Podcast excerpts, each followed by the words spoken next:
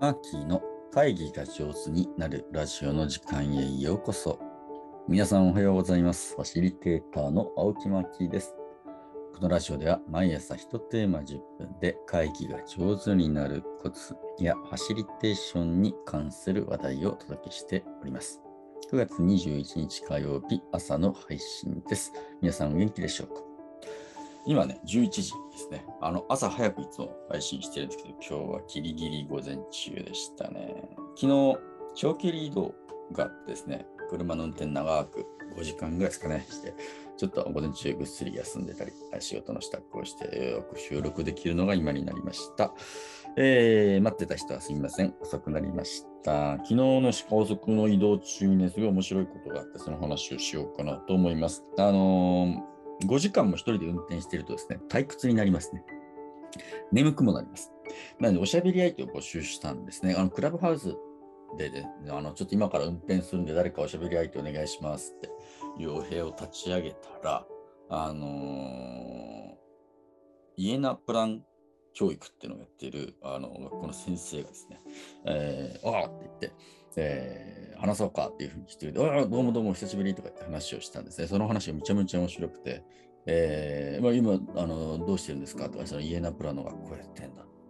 ああ、イエナプランってよくわかんないんですけれど、なんか普通の学校となんか違うんですかみたいな感じで話をしたらですね、いや、そのイエナプランの学校ってのは、あの基本的に、まああのね、子供たちの、うん、一人一人を大事にしてね、えー、そのこの発展あ、発達みたいなのをこう大事にするんだけど、20の原則ってのがあって、なんか困ったことがあったら、そのイエナプランの20の原則に、まあ、戻って、えー、判断するというなんかあの原則があって、そこはすごく大事にしてるんだって話を聞いて、あ、そうそういうの大事ですねとかって話を聞いて、たその原原則って言っても、どんな原則なんですかって聞いたんですね。そしたら、原則の1とか言ってね、あのこんなことを教えてくれ。えー、原則はね、いくつか 20, 20あるうちの初めの5つが人間について、えー、次の、えー、5つが社会について、で、最後の10個は学校について、え、原則が語られているんですけれど、じゃあその1つ目の原則だけでも教えてくださいよとこれ聞いたんですね。すると、人間について、ね、原則その1。どんな人も世界にたった一人しかいない人です。つまり、どの子供もどの大人も一人一人が他の人や物によっては取り替えることができないかけがえのない価値を持っています。これが原則の1だったんだね。それ聞いた瞬間に、うお素敵な学校じゃないですかとか話をして、むちゃむちゃ盛り上がって、そうか、どんな人も世界にたった一人しかいない、そうだよな。で、その一人一人の子供もしくはね、大人が他の人にも取り替えることができないかけがえのない価値がある。なんて素敵なんだと。そんな風にね、子供のことを見てくれて、えー、いるんだとすると、うーん、あの、素敵な学校になりますよね、みたいな話で、むっちゃ気に入って、ちょっとこれ、続き聞いていいですかって言ってね、え5時間ずっと、あの、イエナプラン教育の20の原則を、あの、一つずつ解説してもらうという、むちゃむちゃ贅沢な時間でありました。いや、もうこの10分の放送でちょっととても伝えきれないですけど、僕ね、イエナプランのことが大好きになりましたね。ああ、私全く分かんなかったんですけど、なんかカタカナの、なんか新しい系の教育だろうな、ぐらいしか、実は分かってなくて、恥ずかしながら勉強不足でですね、えー、家のプラン教育ってそんな感じなんだっての知ったんですね。原則の2いきましょう。はい。えー、原則の2はですね、ちょっと長い文章なんで、僕ね、あの1で大変気に入ったけど、2で意味が分かんなくなって、もうちょっと何回か聞き直していきましたね。2原則の2、どの人も自分らしく成長していく権利を持っています。自分らしく成長するというのは次のようなことを前提にしています。つまり、誰からも影響を受けずに独立していること。自分自身で自分の頭を使って物事について判断する気持ちを持てること。創造的な態度。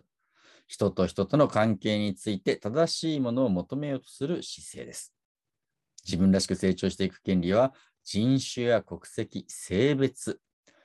同性愛であるとか異性愛であるなどのその人が持っている性的な傾向、生まれついた社会的な背景、宗教や信条、または何らかの障害を持っているかどうかなどによって絶対に左右されるものであってはなりません。というのが原則の意味なの。投げ 原則むずいみたいな。まあでも、要は、うんどの人も自分らしく成長していく権利を持っているので、まあ、その人がどういう国籍だろうと、どういう宗教だろうと、どういうあの、ねえー、性的な傾向だろうと、それに左右されて、えー、だから何、アフガニスタンだから女の人は大学行っちゃいけませんとかっていうんじゃなくて、えー、というふうなあことだよねみたいな話をして、なんとなく例が出てきたり、あ、そうそうそういう意味だったらそういうことかなみたいな感じで、例えばどういうことみたいな話をして、えー、いきながらだんだんこの原則に理解していくわけです。この原則の2を聞いたと、いや、この家のプラン作った人ってむっちゃ理想的、理想主義者ですね、と。だ1の原則だけでも本当素敵だったよ。2は、あの、こういう人種人種とか国籍とか性別とかによって絶対に左右されない自分らしく生きていく権利を持ってるんだ。もう明確に生きてるわけ。でも実際には私たちは日本人で集団の中で育っていって世間に迷惑をかけなさいないように生きなさいと言われて2年1年生は1年生らしく6年生は6年生らしく生きなさいみたいなことを言われ続けてきてるじゃないですか。だからどの人も自分らしく成長していく権利とか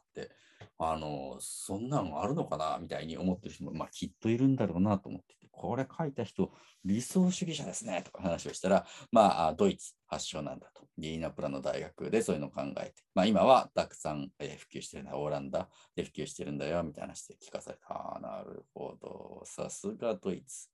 もうヨーロッパ随一、あのね、なんか仕組みとか道具とかを作らせたら、あの、最も優れた民族ですねとか話、冗談かませながら、えー、原則の3に入ってきます。えー、原則の3、どの人も自分らしく成長するためには次のようなものとその人だけになり特別の関係を持っています。つまり、他の人との関係、自然や文化について実際に感じたり触れたりすることができるものとの関係、また感じたり触れたりすることはできないけれど、現実であると認めるものとの関係です。むちゃむちゃ謎めいてきましたね。言ってることの意味がわかんないですね。まあでも、どの人も自分らしく成長するためには、うんね、あの人との関係、その人だけにないあの誰人間関係があり、その人だけにしかないこう自然とか文化についての関係性があるのは分かった。最後。